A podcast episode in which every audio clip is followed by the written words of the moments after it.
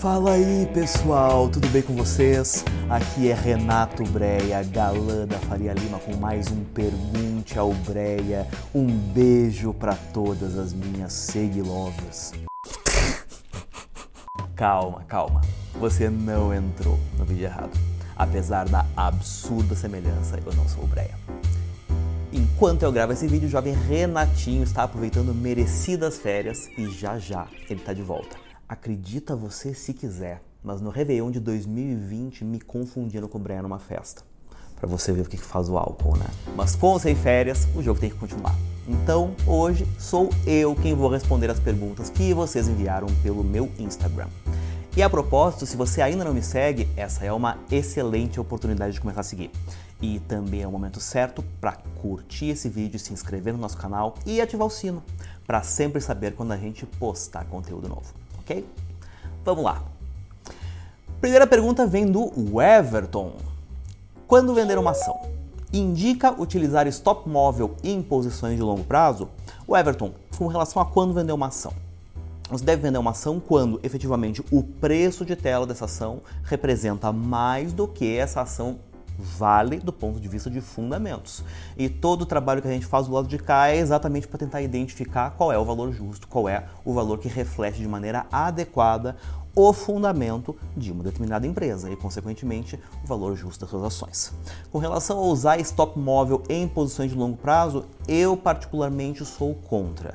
Por quê? Porque a volatilidade é uma coisa normal para o mercado e, consequentemente, você pode ter momentos em que o preço de tela descola de maneira desproporcional, de forma desarrazoada dos fundamentos, por questões macro, por questões políticas, por questões que não têm absolutamente nada a ver com os fatores que determinam o valor da empresa e aquele stop pode fazer com que, com que você acabe vendendo uma posição em um momento que é completamente inadequado. Então, eu não recomendo.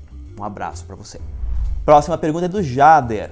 Estar posicionado em todas as empresas de commodities brasileiras é uma boa estratégia a longo prazo? Jader, muito embora eu venha acompanhando de maneira bem próxima as empresas de commodities por conta da tese do super ciclo de commodities que a gente acompanha dentro do Nord Deep Value, eu não acho uma boa estratégia pela sua própria natureza, o mercado de commodities é extremamente cíclico e isso faz com que as, as expectativas com relação ao fundamento dessas empresas flutuem de maneira substancial ao longo do tempo. Além disso, você tem alguns aspectos de ordem concorrencial na maior parte dos mercados de commodities que precisam ser olhados com atenção. O fundamento pode mudar por conta de mudanças no custo marginal de produção de determinadas commodities mundo afora, em função principalmente da entrada de novas capacidades de produção. Na minha visão, commodity é oportunidade, não é uma alocação de longo prazo. Abração para você. O Mike pergunta: o que, que achou da saída da Ford, mercado automotivo e ações dessas empresas? Essa é uma pergunta interessante, Mike. Indo diretamente ao ponto, no final da sua a atuação no mercado brasileiro, o market share da Ford não era tão grande. Os últimos dados que eu vi apontavam alguma coisa entre 6 e 8%. De forma que assim, a saída da empresa do Brasil para as ações do setor automotivo deve ter impacto bastante limitado, porque esse market share ele tende a ser facilmente absorvido pelas demais empresas que continuam participando do mercado brasileiro. Olhando para a saída deles de uma maneira mais ampla, o que, que a gente observa? Principalmente aí na segunda década dos anos 2000, ocorreram uma série de incentivos no Brasil para a expansão de capacidade produtiva de montadoras em território brasileiro.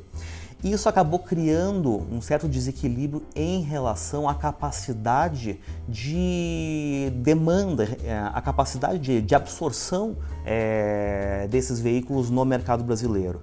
E sempre houve uma dificuldade muito grande por parte das montadoras aqui em tornar o Brasil um polo viável para exportação de veículos. Então, não é exatamente uma surpresa, tá? Havia o sentimento de que em algum momento algumas capacidades poderiam fechar, tá bom?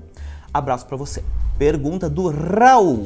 O que acha de ouro e prata para proteção da carteira? E por que que IVVB11 não tem eficácia como proteção? Ouro e prata para proteção da carteira, o grande problema que eu enxergo é o seguinte: em primeiro lugar, é fato que costumam ter um comportamento inverso, né, correlação negativa com os ativos de risco, mas na maior parte dos casos a posição que você carrega de ouro e prata é tão pequena que muito provavelmente no momento em que o mercado chacoalhar, é, o efeito positivo que você possa ter no ouro e na prata não vai compensar nem de longe o efeito que você vai ter no restante da sua carteira. E com relação ao IVVB 11, a grande ineficácia dele é quando você olha o comportamento do mercado americano e do mercado brasileiro, tipicamente, se você tem uma crise lá, você vai ter uma crise aqui. Do tipo, o rabo e o cachorro andam mais ou menos juntos. A tendência é que você tenha uh, um descolamento de desempenho puramente em função da questão cambial. E, adicionalmente, a gente volta à mesma questão que eu havia mencionado no ouro e na prata. Provavelmente o tamanho da sua posição vai fazer com que, mesmo que você tenha ganhos ali, aquilo não compense. Já falei em algumas ocasiões, mas eu vou repetir. Eu não acredito em proteção para carteira. Na minha visão, proteção para carteira é que nem olho claro em gente feia, não serve para absolutamente nada. O que você tem que fazer é comprar ações com bons fundamentos a bons preços e ter a consciência de que nos momentos em que o mercado sacudir, a sua carteira vai sacudir também. E é isso. Abraço para você. Santos pergunta: como não perder as oportunidades quando você só consegue aportar uma vez ao mês?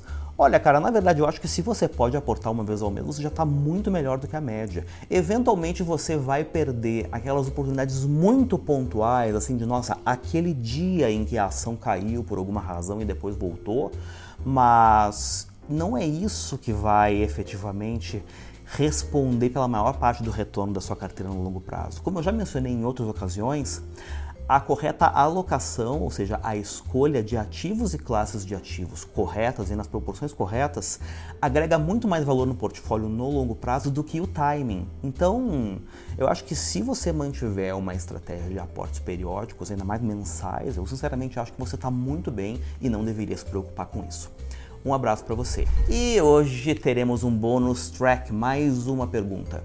Luan me inquere o que você acha de investir somente usando a estratégia Deep Value? A estratégia Deep Value é a estratégia do Nord Deep Value, que é uma das carteiras aqui da Nord pelas quais eu sou responsável, né, e que foca fundamentalmente em teses arriscadas, teses de distressed assets, né, empresas que estão passando por algum tipo de turnaround, reestruturações, é, empresas que são objeto ou em transações de fusão e aquisição, empresas que passam por ativismo, coisas do gênero.